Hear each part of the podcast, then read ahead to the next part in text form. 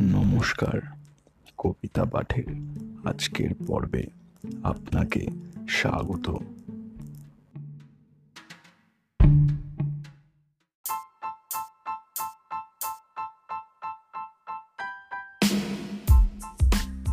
আজকে আমাদের নিবেদন কবি সুকুমার রায়ের কবিতা, আবল তাবল।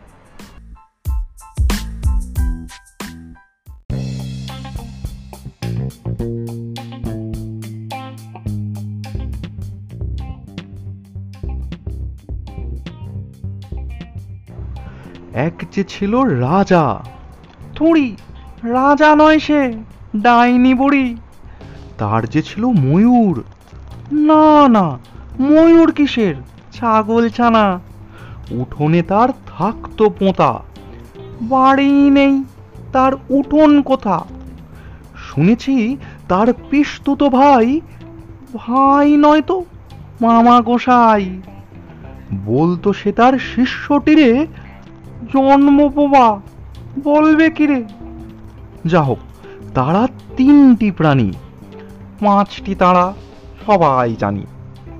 থাম না বাবু খেঁচা খেচি আচ্ছা বলো, চুপ করেছি।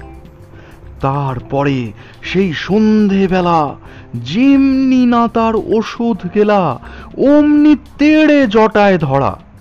কোথায় জটা? টাক যে ভরা। হোক না টেকো হোক না বুড়ো, ধরবো ঠেসে টুঁটির চুড়ো হোক না বামুন, হোক না মুচি, কাটবো তেড়ে, কুচি কুচি, পিটবো তারে হাড়ে মাসে, দে দমা দম আড়ে পাশে। এখন বাছা পালাও কোথা? গল্প বলা সহজ কথা।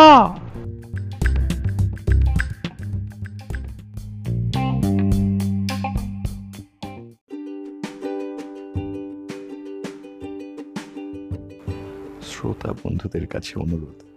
অবশ্যই জানিও কেমন লাগছে আমার কবিতা পাঠ।